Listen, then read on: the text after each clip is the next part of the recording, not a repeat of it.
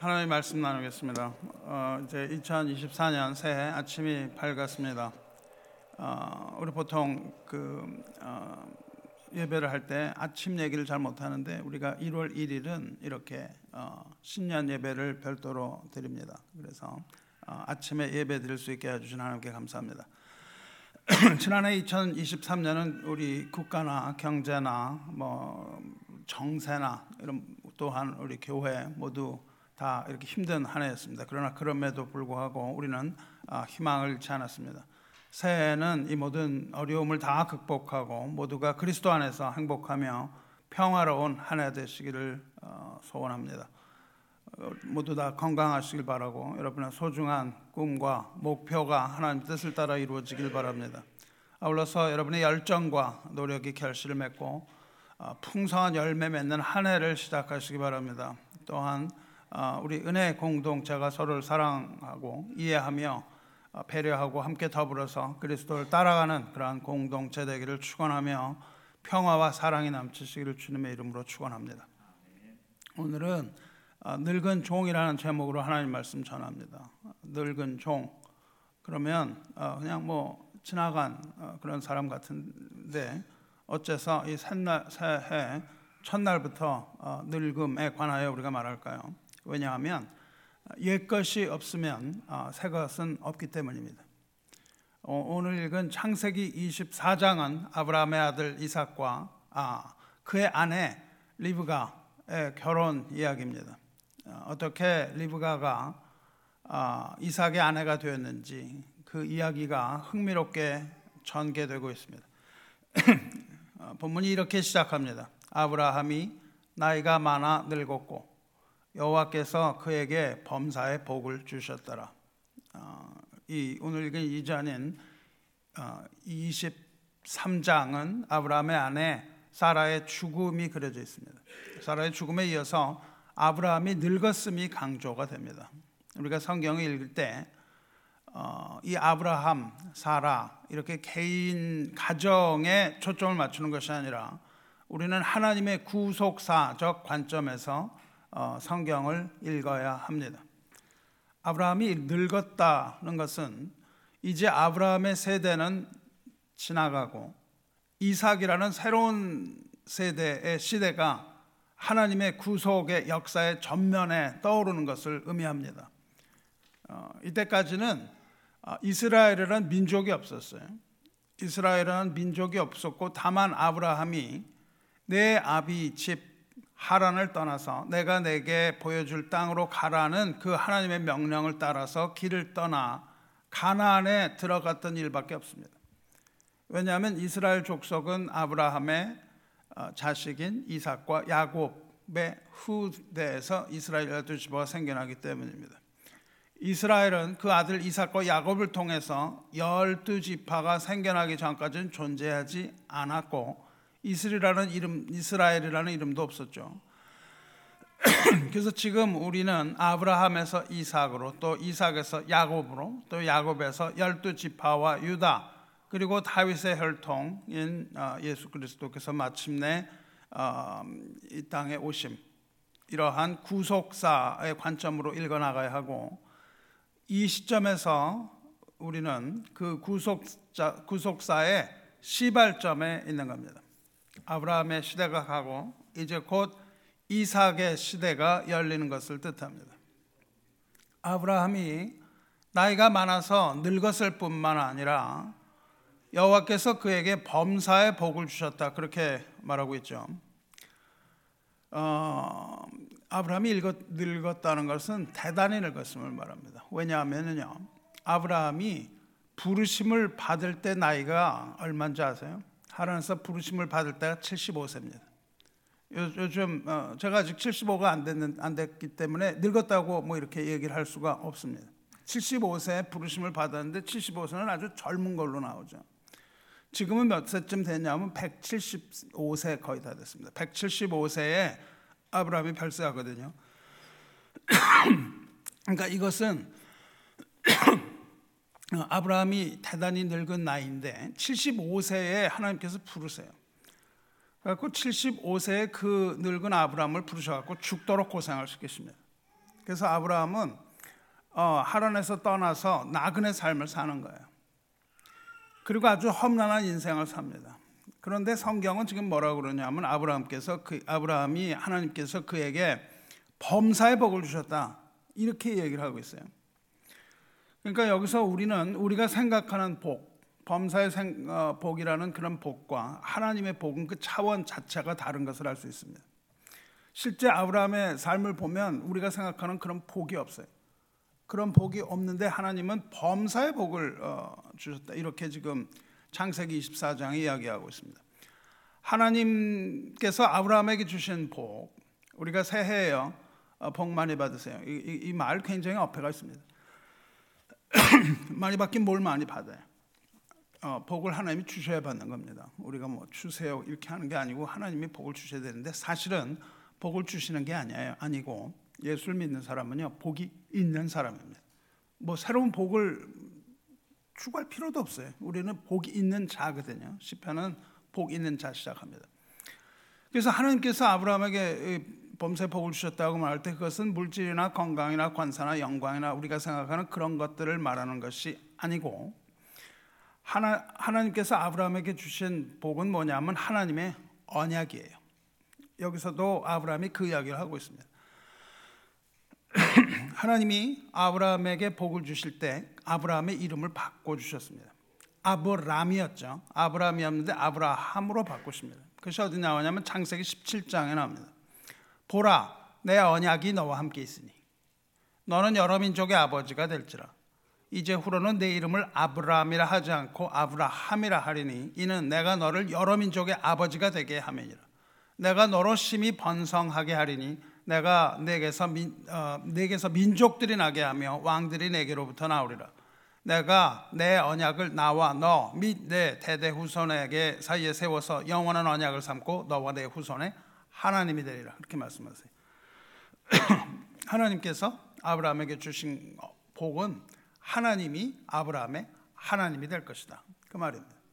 여러분 이것보다 더 큰 복은 없습니다.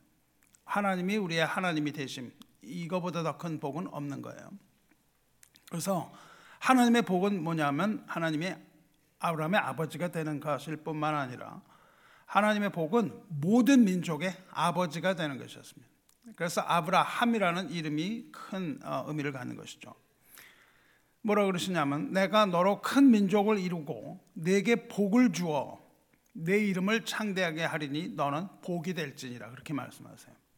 그러니까 아브라함이 복이라는 거예요. 아브라함은 복. 그러니까 우리가 하나님으로부터 받은 복은 우리가 바로 복. 그렇게 되는 것이죠. 이것을 우리가 어, 뭐 이 세상 있다가 가져갈 재물의 복 이런 것들과 바꿀 수가 없는 거예요. 우리는 영원하신 하나님을 소유하는 어, 그런 사람들이기 때문에 하나님이 가지고 계신 것은 다 우리의 것입니다. 그래서 그 가지고 계신 것에 초점을 맞추지 말고 우리는 하나님을 하나님 되시게 하는 것 그것이 바로 우리의 복입니다. 하나님의 복은요 이 아브라함을 통해서 인류를 구원하시는 하나님의 경륜입니다. 그래서 우리가 생각하는 그 복과는 그 스케일 자체가 전혀 다른 그 복의 근원이죠. 그래서 아브라함은 모든 복의 근원이 된 거예요. 아브라함을 통해서 우리가 복 있는 자가 되는 것이죠. 그리고 2절을 살펴보면은 아브라함에게 여기 어, 늙은 종이 있었던 것을 알 수 있습니다. 아브라함도 늙었고 아브라함에게도 종이 있는데 종의 늙음은 어, 그렇게 많은 늙음이 아니었어요. 훨씬 아브라함의 아들뻘 되는 정도의 늙음입니다. 아브라함이 자기 집 모든 소유를 맡은 늙은 종에게 이르되 청하건대 내 허벅지 밑에 내 손을 넣어라. 다짜고짜로 그 늙은 종을 불러가지고서 내 허벅지 밑에 네 손을 넣어라. 그렇게 얘기를 해요. 여기 이 늙은 종이 누군지는 밝히질 않고 있는데 어, 이 늙은 종은요 아브라함이 이삭을 낳기 전에 아들이 없었잖아요. 그때 아, 어, 이삭을 낳지 못했죠. 그래서 양자로 삼으려고 했던 사람이 있는데 그 사람의 이름이 뭐냐면 엘리에셀이에요. 그래서 하나님이 어, 아브라함에게 씨가 있으리라고 말씀을 하셨는데 나이가 들어도 씨가 없으니까 하나님 이제 그런 소리 하지 마십시오. 우리 집에 엘리에셀이라는 자가 있는데 이 엘리에셀이 아주 뭐 어, 괜찮은 아이라는 거죠. 그래서 엘리에셀을 어, 그냥 양자로 삼을 테니 하나님 그냥 됐습니다. 이렇게 얘기하잖아요. 그때 나오는 엘리에셀로 어, 것이 분명합니다. 만일 이삭이 태어나지 않았더라면 아브라함의 상속자가 될 뻔했던 인물입니다. 어, 근데 이삭아 이삭이 태어나면서 이제 양자의 그 찬스를 잃어버리고 어, 아브라함의 그 대신에 아브라함의 모든 소유를 맡아서 관리하는 어, 아브라함 집의 집사장으로 있던 종이에요. 그래서 그 젊을 때부터 어, 아브라함의 집을 섬기면서 이 늙은 종이 된 거죠. 그러니까 아주 오랜 기간 동안 아브라함의 집에서 집사로서 섬긴 거예요. 그리고 세월이 흘러서 이제 그 사람도 나이가 들은 늙은 종이 된 겁니다. 그래서 아브라함이 이 엘리에서를 불러서 내 허벅지 밑에 네 손을 넣어라 그런단 말이죠. 허벅지 아래를 뭐라 그러냐면은 우리 옛, 옛 어, 어, 개혁 한글 성경은 환도뼈라고 불렀어요. 근데 요즘 뭐 환도뼈라는 게 이제 그 좀 익숙하지가 않으니까 허벅지라고 이제 번역을 새로 했습니다. 근데 허벅지 아래 아래 즉 환도뼈에 손을 넣으라는 것은 당시의 풍습이에요. 허벅지 아래 손을 넣고 하는 말 그것은 맹세입니다. 근데 어떤 맹세냐면 충성의 맹세를 받을 때 허벅지 밑에 손을 넣고 어, 이야기해라. 그럼 그것이 어, 맹세가 되고 그것이 바로 어, 너의 충성된 어, 충성을 증명하는 것이다. 이렇게 얘기한단 말이죠. 그러니까 지금부터 이제 아브라함은 먼저 손을 넣으라 그러고 뭘 하라고 명령을 하려 그래요. 지금부터 지시하는 일에 대해서 절대 복종하라 그 말입니다. 그리고 온 힘을 다해서 충성하여 그 일을 이루라. 이런 뜻으로 먼저 허벅지에 손을 넣어라. 그게 심각하게 얘기하는 거죠. 다시 말하면 온 힘을 다해서 그 일을 이루겠다는 맹세, 서약을 해라. 요즘은 서약을 하지만 당시에는 이 환도뼈 밑에 손을 넣고 어, 이야기하는 것이 풍습이었다 그 말이에요. 그러니까 지금으로 말하자면 불러서 사인 시킨 거나 마찬가지입니다. 그러니까 이제 어, 지금은 사, 인을 하니까 그 증거로 남잖아요, 그죠? 근데 당시에는 그렇게 사인 안 하고 그냥 화면에 손을 넣었는데 하겠습니다. 그러고 손 뺀 다음에 아무것도 안 하면 뭐 증거가 없잖아요. 그래서 이 어, 아브라함이 증인을 부릅니다. 증인을 뭐라고 부르냐면요. 3절에 내가 너에게 하늘의 하나님 땅의 하나님이신 여호와를 가리켜 맹세하게 하노니 그래요. 누구를 증인으로 불렀어요? 하나님을 증인으로 부릅니다. 하늘의 하나님, 땅의 하나님이신 여호와를 가리켜 맹세하게 하노니 너는 하나님을 내가 증인으로 세웠다. 그러니까 네가 지금부터 하는 말을 어, 너는 어, 분명하게 지키지 않으면 안 된다. 그 얘기를 하죠. 그 아브라함이 부른 증인은 하늘의 땅에 하늘과 땅의 주인이신 하나님이에요. 그러니까 아브라함이 하나님의 이름을 부른 것은 무슨 뜻이냐면 하나님의 이름으로 맹세하게 한 것은 무슨 뜻이냐면 지금 아브라함이 하는 이야기하는 모든 것들이 다 하나님의 뜻 안에 반드시 이루어질 것이다라는 믿음의 고백이에요. 그래서 아브라함이 이 엘리 에셀로 하여금 자기 허벅지에 손을 넣고 맹세하게 한 것은 무엇이었냐 하면 너는 지금 내 고향에 가서 내 아들 이삭의 아내를 찾아서 데려오라 그겁니다. 고향에 가서 이삭의 아들, 아들 이삭의 아내를 데려오라 이렇게 명령합니다. 지금 아브라함이 어디 살고 있냐면 가나안에 살아요. 그런데 아브라함이 나왔던 곳으로 가서 찾아오라고 그렇게 얘기합니다. 가나안은 지금 사는 곳은 도덕적으로 아주 문란한 고장이었을 뿐만 아니라 여기에는 우상 숭배가 극심하였고 수많은 신들을 섬기고 있던 곳이었으므로 이삭의 순수성을 지키고 하나님의 언약적 혈통을 유지하기 위하여 자기 집안에 가서 데려오라 그런다고요. 근데 여기서 물론 중요한 사실은 뭐예요? 그런 어, 육체적인 순결보다도 구속사적인 순결을 이야기하고 있어요. 왜냐하면 이삭을 통하여 하나님의 구속의 역사가 일어나기 흘러가기 때문에 그렇습니다. 그런데 이 명령을 들은 늙은 종이 질문해요. 가긴 가는데 거기 가서 그 여자를 찾았는데 신부감을 찾았는데 여자가 여기 오지 않겠다 그러면 어떡하죠? 그렇게 물어봐요. 그러면은 아들 오히려 그냥 아들을 아브라함의 본토에 데려갈까요? 그렇게 질문합니다. 여자가 오겠어요? 현재 아브라함이 있는 곳 이 가나안은 아브라함이 나온 본토에 비하면 아주 초라하게 짝이 없는 곳입니다. 그러니까 저 촌구석으로 가서 아주 좋은 도시에 있는 사람한테 가서 지내던 여자를 찾아서 뭐 어디 그섬 어, 무슨 무인도 이런 데 가, 가, 자 그렇게 얘기를 하는 거나 마찬가지라는 거죠. 그리고 아주 거긴 먼 곳이에요. 그 여자가 따라가겠습니다. 더, 구나 얼굴 한 번 본 적이 없는 낯선 늙은이가 와서 가자고 하는데 아주 그 낯선 그런 곳으로 가자 그러면은 이 여자가 가겠어요? 가질 않겠죠. 그러니까 이 여자가 따라오지 않을 것이라 하는 것은 아주 합리적이고 뭐 상식적인 생각이죠. 그래서 이 늙은 종이 주인한테 그렇게 질문하는 거예요. 만일 여자 따라오지 않으면 아들을 거기로 데려갈까요? 그렇게 물어봅니다. 굉장히 합리적이죠, 그렇죠? 근데 이것은 구속자사적인 면에서 보면 절대 있어서는 안 되는 거예요. 하나님께서 아브라함에게 나타났을 때 뭐라고 그러시냐면 너는 너의 고향 친척과 아버지의 집을 떠나 내가 내게 보여줄 땅으로 가라 말씀하셨어요. 거기서 나와서 나가 보여줄 땅으로 가라고 말씀하셨습니다. 이건 어떤 의미를 가질까요? 여기서부터 모세의 출애굽의 그림자가 보이는 거예요. 마치 모세가 백성을 끌고 애굽을 떠난 것과 같습니다. 모세가 출애굽해서 가나안으로 갔던 것처럼 아브라함은 고향집을 떠나서 가나안에 갔어야 되는 거예요. 그러니까 이 고향집을 떠나서 가나안에 갔던 것, 그 다음에 애굽을 떠나서 가나안으로 가는 것, 이거는 중복이 되는 거예요. 그리고 그 다음에 그것은 그대로 반복되는 게 뭐냐면은 어, 예수님께서 우리를 죽음의 땅에서 떠나서 생명으로 가게 하시는 그 모습이거든요. 그러니까 지금 뭐예요? 생명의 땅으로 가는데 거기가 좋아 보이지 않는 거죠. 자, 그럼 이제 죽음의 땅으로 다시 돌려보낼까요? 이 얘기를 하고 있는 것이거든요. 그래서 절대 해서는 안 되는 것입니다. 지금 어, 그 모세가 출애굽해서 가나안 온 것처럼 아브라함이 고향집을 떠난 것 이것은 작은 출애굽이라고요. 후일 이스라엘 백성 자꾸 무슨 얘기를 하죠? 애굽으로 돌아갈까요? 애굽으로 돌아가죠.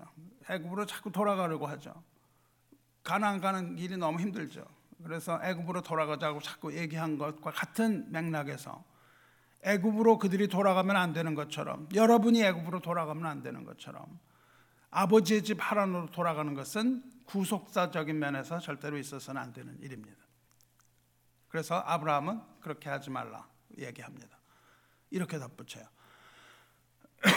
하늘의 하나님 여호와께서 나를 내 아버지의 집과 내 고향 땅에서 떠나게 하시고 내게 말씀하시며 내게 맹세하여 이르시기를 이 땅을 내 씨에게 주리라 하셨으니 그가 그 사자를 너보다 앞서 보낼지라 보내실지라 내가 거기서 내 아들을 위하여 아내를 택할지니라 거기서 택하라고 말씀하십니다. 그러니까 여기서 아주 구속사적으로 중대한 내용이 나옵니다. 하나님께서 아브라함을 그 고향에서 떠나게 하셨고 그 씨를 통해서 만국의 아버지가 되겠다고 하셨기 때문에 이 이제 그 씨, 그 후손을 주겠다는 것이 성취되는 거예요. 그래서 아내를 주시는 겁니다. 그 씨가 되겠다라는 이 씨가 굉장히 중요한 것이죠. 이 모든 일이 다 하나님의 계획 안에서 이루어질 것이니까 너는 그저 순종하라 이거예요. 그런 소리 하지 말고 네가 그냥 순종을 하면 네가 일을 하는 것이 아니라 하나님이 사자를 앞에 보내실 것이다. 그렇게 얘기를 해요. 네가 가서 하는 게 아니라 하나님이 사자를 보내서 준비 모든 준비를 하실 것이다라는 믿음을 보여줘요. 그러니까 아브라함은 지가 지금 뭐냐면 안 따라오고 그런 일 없다는 거죠. 안 따라오고 그런 일 없다. 너는 그런 생각하지 말고 가서 하나님이 택하게 하신 자를 택하는데 너는 내가 택하는 것이 아니라 하나님이 사자를 보내서 택하게 하실 것이니 너는 그냥 가라 그거예요. 우리가 성교하러 갈 때도 마찬가지입니다. 가서 뭘 할까요? 이런 생각이 아닙니다. 너는 가라. 그럼 가는 것이죠. 그러면서 뭐라 그러냐면 만일 여자가 너를 따라오려고 하지 아니하면 나의 이 맹세가 너와 상관이 없나니 오직 내 아들을 데리고 그리로 가지 말지니라 그래요. 만약에 오려고 하지 않으면 잘못 고른 거야. 그건 아니야. 그렇게 얘기를 하고 이거는 아무 상관없는 일이다. 그냥 렛고 하지 마. 만일 가난으로 오는 여자가 없다면 그것은 하나님의 뜻이 아니다. 그리고 이 일은 하나님의 뜻이 아니라는 믿음도 보여줍니다. 우리가 모든 일을 할 때 이렇게 하면 됩니다. 우리가 뭐 하고자 하는 것이 만약에 아니면 그것을 하지 않으면 됩니다. 그것을 그냥 하려고 하는 애쓰는 그런 모습이 아니라 하나님의 뜻이 아니면 하지 않는 것이 가장 좋은 거예요. 교회도 마찬가지입니다. 우리가 무엇을 하려고 할 때 하나님의 뜻이 확인이 안 되면 그냥 가만히 있으면 돼요. 안 하는 게 가장 어, 최고의 방법입니다. 뭘 하려고 욕심을 내갖고 계속 하려다가 아, 좋지 않은 일들이 생기죠. 교회나 여러분의 아, 가정사나 개인의 일이나 다 그렇습니다. 그것을 하나님께서 이루시면 이루시는 것이려니와 그렇지 않으면 그것은 하나님의 뜻이 아닌 것이죠. 이렇게 얘기하니까 늙은 종인지 알아듣습니다. 무슨 말인지 알아들어요. 그리고 이것이 하나님의 구속사의 일부분인 것도 깨닫습니다. 그래서 이 종은 아브라함의 허벅지 아래 손을 넣고 그 일을 이루겠다. 그렇게 맹세하고 길을 떠납니다. 이것이 오늘까지 오늘 읽은 부분의 내용이에요. 그 후의 내용을 읽어보시면 늙은 종이 이제 거기 가서 리브가를 찾아서 가나안으로 데리고 오는 내용이죠. 어, 제가 오늘 왜 이야기를 어, 신년 메시지로 들고 나왔을까요? 왜 지금 뭐 무슨 이게 새해하고 무슨 상관이었을까요? 왜냐하면 우리는 새로운 시대를 꿈꾸기 때문입니다. 새로운 세대를 꿈꾸기 때문입니다. 이제 교회에는 새로운 세대가 필요합니다. 여러분이 새로운 세대가 여러분이 옛 세대라는 뜻이 아니고 우리가 또한 새로운 세대가 되는 거예요. 여러분 30년 후에 말이죠. 교회가 어떻게 될 것 같아요? 한 세대를 30년으로 하면 30년 후에 교회를 한번 생각해 보십시오. 지금 교회는 사람들이 안 와요. 젊은이들이 안 옵니다. 뭐 전혀 안 와요. 30년 후는 어떻게 될까요? 요즘요, 어,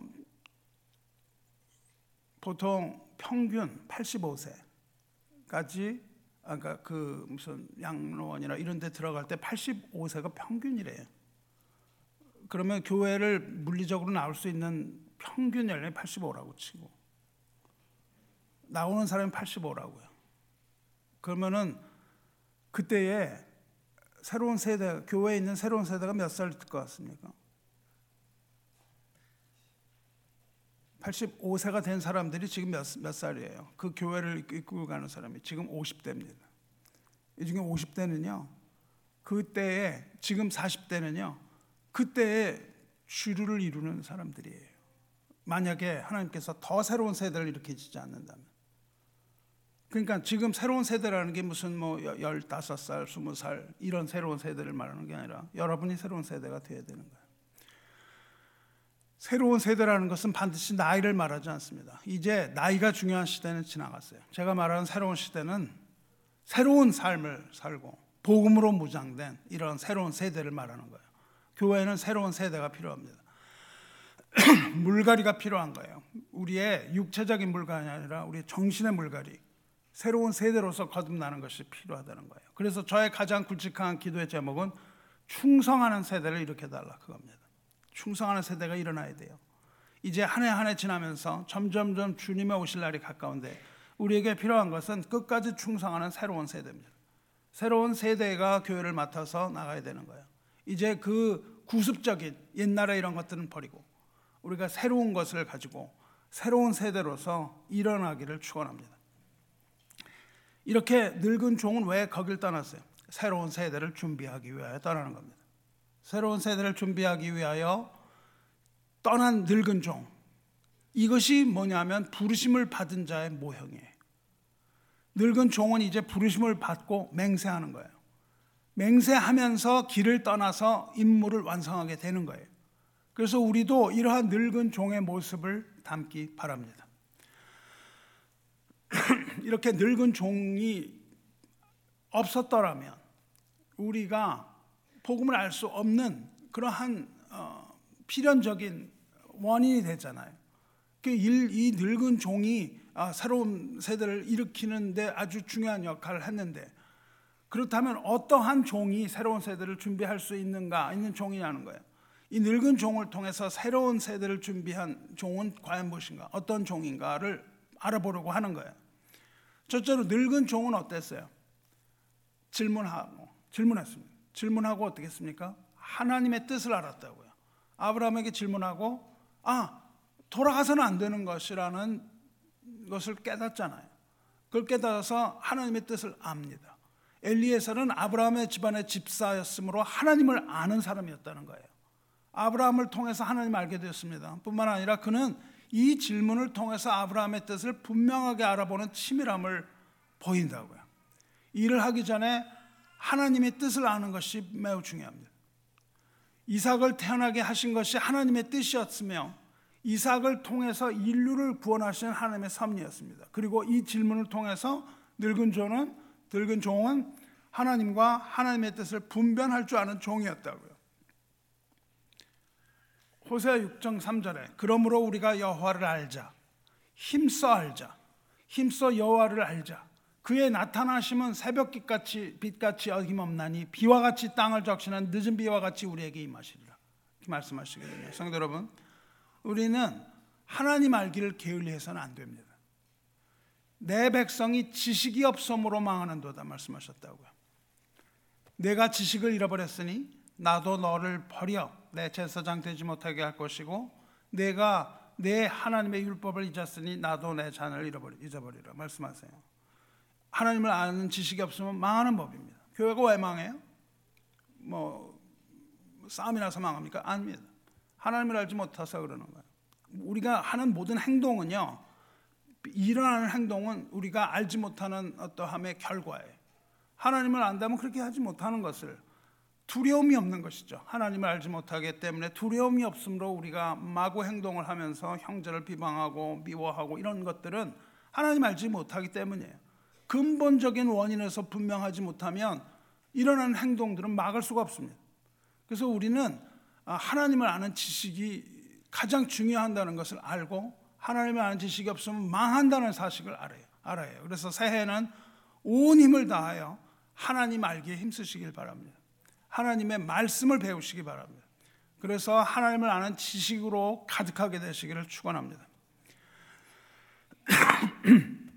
둘째로 이 늙은 종은 믿음의 사람이었습니다. 하나님이 하나님의 사자를 내 앞에 뭐 앞서 보내라 이렇게 말을 했거든요 아브라함이. 근데 그 말을 믿습니다. 현재 도착해서요. 어, 이 엘리에셀은 하나님을 전적으로 의지하는 모습을 보여줘요. 그리고 그 임무를 완수했을 때그 어, 리브가의 집으로 갑니다. 리브가의 집으로 가요. 리브의 집을 갔을 때 이 모든 것이 하나님이 사자를 보내서 인도하셨기 때문에 내가 여기에 왔습니다라고 고백을 해요. 성도 여러분, 새해는 우리가 믿음을 더욱 굳건히 해야 할 것입니다. 믿음이 흔들린다면 우리는 주님의 도우심을 청해야 돼요. 믿음이 없는 것으로 무엇을 해서는 안 됩니다. 믿음이 아니면 일을 하지 못하는 거예요. 믿음을 가지고 여러분 개인의 일과 어, 교회의 일과 모든 일을 믿음으로 하시기 바래요. 믿음이 없이는 하나님을 기쁘시게 할 수 없습니다. 오직 믿음만이 하나님의 일을 하면서 이 새로운 세대를 일으킬 수 있는 거예요. 믿음이 없이 어떻게 우리가 아, 새로운 세대에 일어나기를 바라겠습니까? 새로운 세대는 반드시 우리의 믿음에 근거할 것입니다. 영어로 믿음이라는 단어하고 충성이라는 단어가 같아요. 둘 다 faith입니다. 어, 믿음의 용사만이 충성된 하나님의 사람입니다. 셋째로 이 늙은 종은 찬양과 기도의 사람이었어요. 길을 떠나면서 뭘 시작하냐 하면 기도를 시작해요. 그러면서 찬양을 합니다. 12절 보시면 떠날 때 그가 이르되 우리 주인 아브라함의 하나님 여호와여 원하건대 나에게 순조롭게 만나게 하사 내 주인 아브라함에게 은혜를 베푸시옵소서 이렇게 기도하거든요. 그리고는 아주 구체적으로 기도합니다. 가면은 어떻게 찾을 일이 막막하잖아요. 막막해요. 그러니까 이렇게 기도를 해요. 자기가 우물가에 서면 아낙네들이 물을 기르러 나올 텐데 그 물을 기르러 나오면 나한테 물 좀 주세요. 이렇게 청하겠다는 거예요. 그래 놓고 어, 이 엘리야세를 갈 때 그냥 낙타를 많이 데려가거든요. 믿음으로. 왜냐하면은 올 때 혼수 물품을 잔뜩 싣고 오려고 그 믿음으로 그냥 낙타를 많이 데려가요. 그 수많은 낙타를 데리고 가서 우물가에 가서 물을 달라 그러고 이 낙타도 물 마시게 해달라 이렇게 어, 청하겠다는 거예요. 그랬을 때에 낙타에게도 물을 마실 수 있게 해준다면 그 여자가 바로 하나님 정하신 여자인 걸로 알겠습니다. 그 정도의 마음 씀씀이 정도는 있어야 되지 않 이런 걸 하는 거죠. 그 수많은 낙타를 먹이려면 그게 얼마나 고생을 해야 되겠어요, 그죠? 그래서 그렇게 하신다면 하나님께서 어, 그 사람을 어, 그 이삭의 아내로 정하신 것으로 알겠습니다. 이렇게 기도해요. 그는 기도로 일을 시작하고 기도를 일을 마친 사람이에요. 근데 15절을 보면 뭐라고 되어 있냐면요. 이 어, 엘리에살이 기도를 이렇게 했거든요. 그러면은 하나님 알겠습니다. 그랬더니 15절에 뭐라고 써있냐면 말을 마치기도 전에 그래요. 그 기도가 끝나기도 전에 리브가가 물동이를 어깨에 메고 나오니 그럽니다. 이 리브가가 바로 그 기도가 끝나기도 전에 나왔다는 거예요. 늙은 종의 기도는 어떻다는 의미입니까? 늙은 종의 기도는 즉각적으로 응답을 받았다. 그 말이에요. 그게 성경적인 표현입니다. 성경적인 표현은 즉각 응답을 받았다는 것은 말을 그치기도 전에 그렇게 얘기를 해요.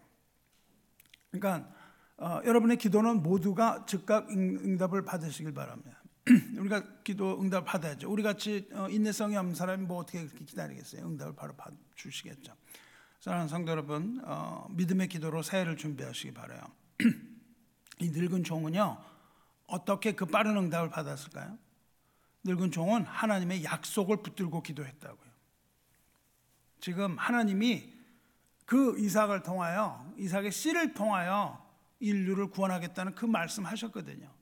그걸 보고 그것에 맞추어서 기도하잖아요. 거기에는 하나님의 응답이 없는 법이 없습니다. 우리가 하나님의 구속사적인 면 이것에 따라서 기도할 때는 하나님이 기도를 어, 노라고 대답하신 적이 하나도 없어요. 왜냐하면 하나님이 말씀하신 거니까. 그래서 우리는 하나님의 약속을 붙들고 하는 거예요. 그래서 여러분이 기도할 때는요, 약속을 붙들고 기도하시라고요. 이러면 하나님이 그냥 즉각적인 응답이에요. 약속을 붙들고 드리는 기도는 하나님이 어떻게 또 약속을 하셨냐면요. 이사야서에서 이렇게 기도하십니다. 그들이 부르기 전에 내가 응답하겠고 그들이 말을 마치기 전에 내가 들을 것이다. 그렇게 말씀하세요. 그러니까 이 표현이 뭐예요? 부르기 전에 내가 응답하. 즉각적으로 응답이 된다는 거예요. 믿음의 믿음의 기도는 하나님이 즉각 응답해 주겠다고 약속을 하셨습니다. 과연 그 약속대로 이 늙은 종의 기도는 그 말을 마치기도 전에 이루어집니다. 그리스도의 종이 된 우리들도 기도로 힘을 얻고 기도로 하나님 뜻을 구해야 되는 거예요. 그래서 범사에 쉬지 말고 기도하기를 힘써야 하는 겁니다. 이것이 가장 이 기도야말로 가장 빠르고 안전하고 확실한 바, 방법이에요. 아울러 기도가 이루어졌을 때 우리는 감사 기도도 미리 준비해야 돼. 응답을 바로 받았을 때 당황하지 말고 아 하나님 바로 감사 기도 나올 수 있도록 우리는 기대해야 됩니다. 여러분 올 한 해 어떤 기도의 제목이 있을 텐데요. 기대하면서 기도하세요. 아 이건 안 될 거야. 작년에도 안 됐는데 올해 되겠어? 이런 식의 기도는 이게 기도가 되겠습니까? 기대도 하나도 없는 기도가 무슨 기도예요? 기도가 아니죠, 그렇죠? 여러분이 기도를 해야 돼요. 그리고 기도한다는 것은 뭘 믿는 거예요? 하나님의 어, 하나님을 인정하는 거예요. 하나님이 인정하지 않으면 무슨 기도하겠습니까? 우리가 기도하지 않는 이유는 뭐예요? 믿음이 없는 거예요. 하나님이 인정하지 않는 겁니다. 여러분 기도로 하늘을 시작하시기 바라요. 마지막으로 이 늙은 종은 충성스러운 종이었다고요. 에베소서 6장에 이렇게 말합니다. 종들아 두려워하고 떨며 성실한 마음으로 육체 상전에게 순종하기를 그리스도께 하듯 하라. 충성해야 된다는 거예요. 종은 주인에게 충성, 즉 신실해야 되는 거예요.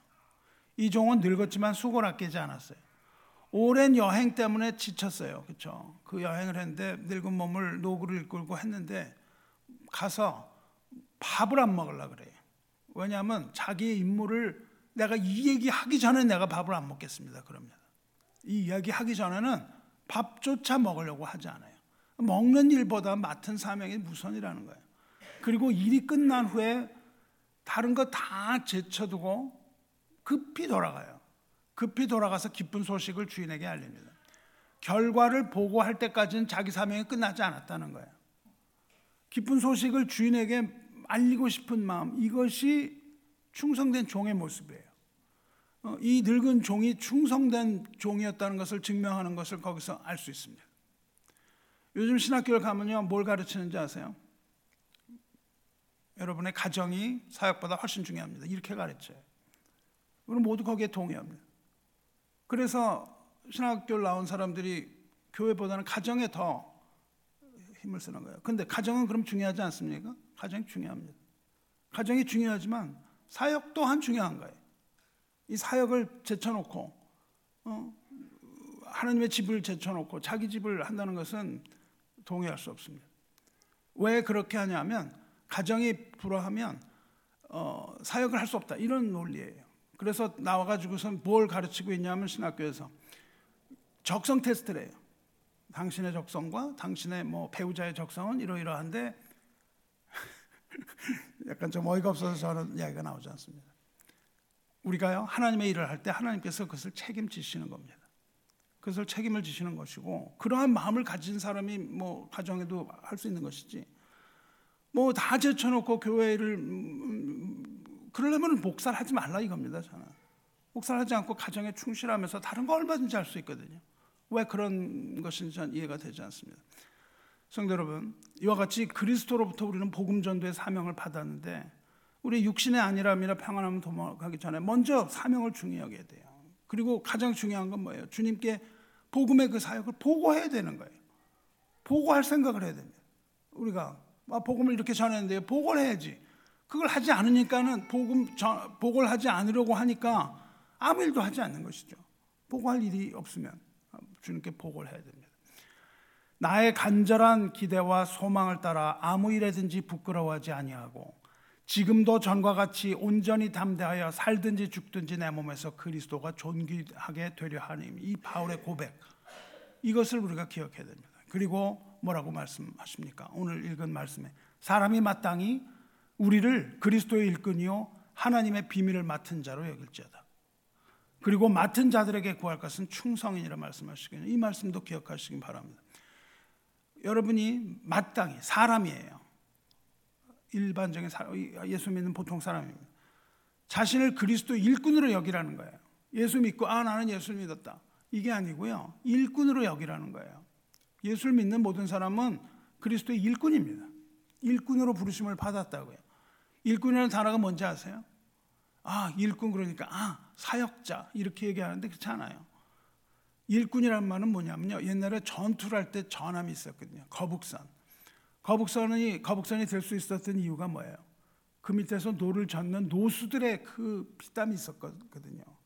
배를 좌우로 돌려라 그러면 그냥 열심히 해갖고 이게 돌려야 무슨 전쟁이 될 거 아니에요.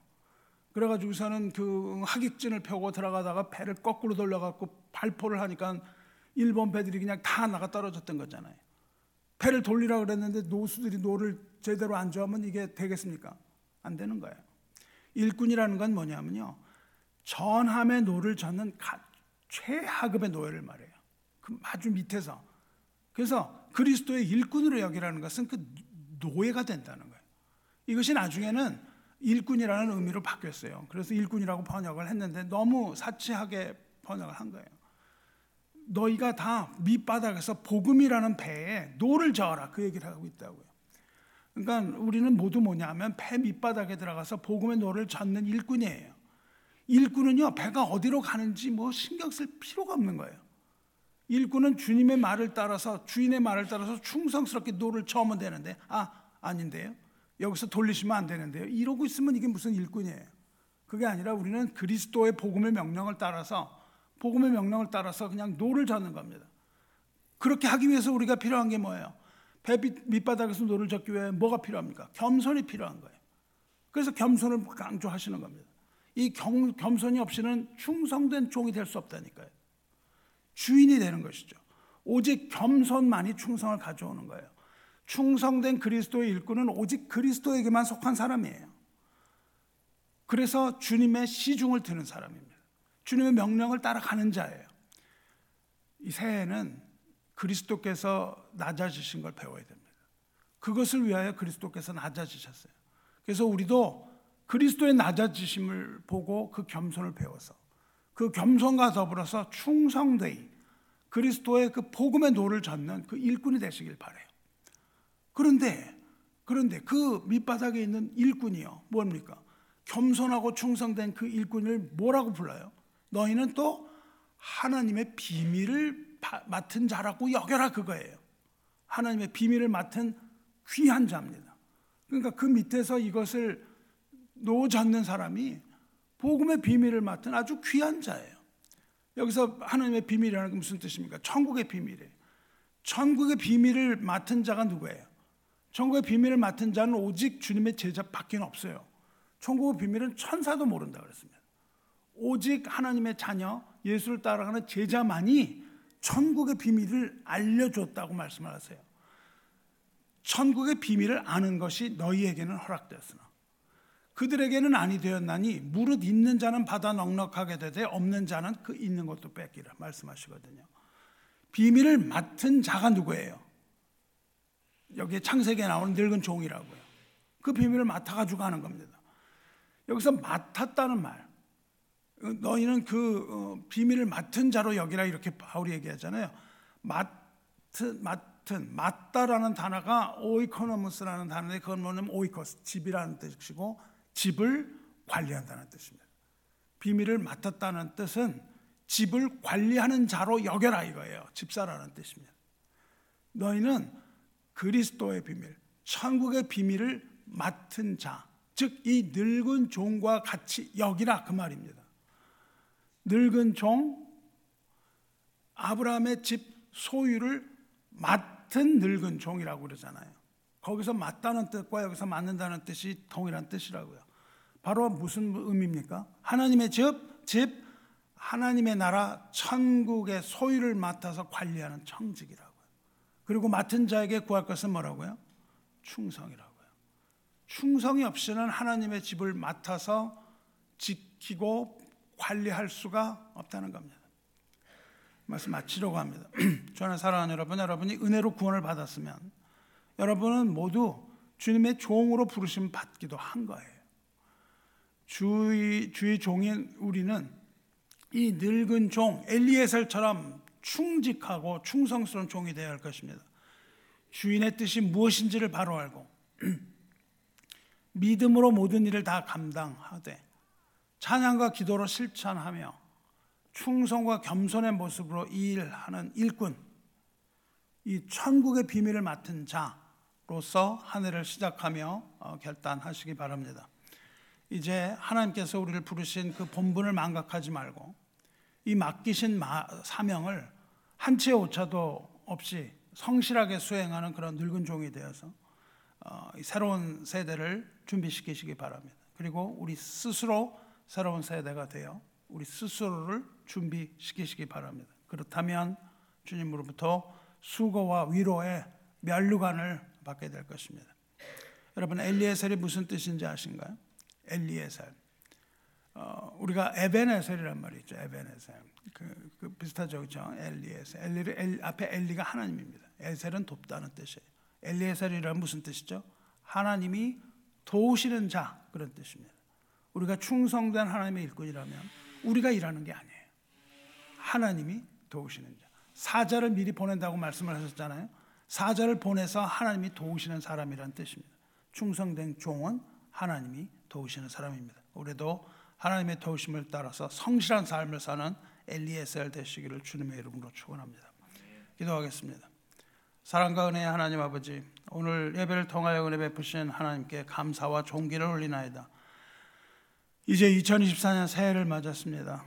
지난 한 해 동안 우리를 주님의 품에 품어 주셔서 감사합니다. 그리고 이제 새날을 맞이하여 주님의 집에 거하게 하시니 감사드립니다. 지난 한 해를 돌아보며 회개하게 하시니 감사합니다. 아버지와 구하오니 지난해 우리가 주님 앞에 지은 모든 허물 주의 보혈로 씻어 용서하여 주시고 주님 보시기에 부족함이 없는 정결한 자녀 되게 하여 주시옵소서. 사랑을 구하기보다는 사랑을 베푸는 자 되게 하여 주시옵소서.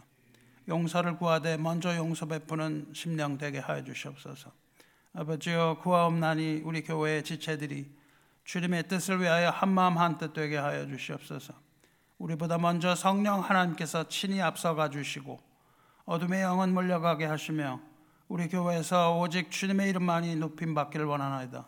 육신의 질병과 고통이 있는 자는 깨끗함을 받으며 가난한 심령에는 기쁨을 고통받는 심령에는 자유를 허락하여 주시옵소서. 사랑의 하나님 아버지 주의 사랑이 온 땅 위에 충만하게 되기를 원하나이다. 이제 곧 다시 오실 주님을 기다리며 우리 주 예수 그리스도의 거룩하신 이름으로 기도 드리옵나이다. 아멘.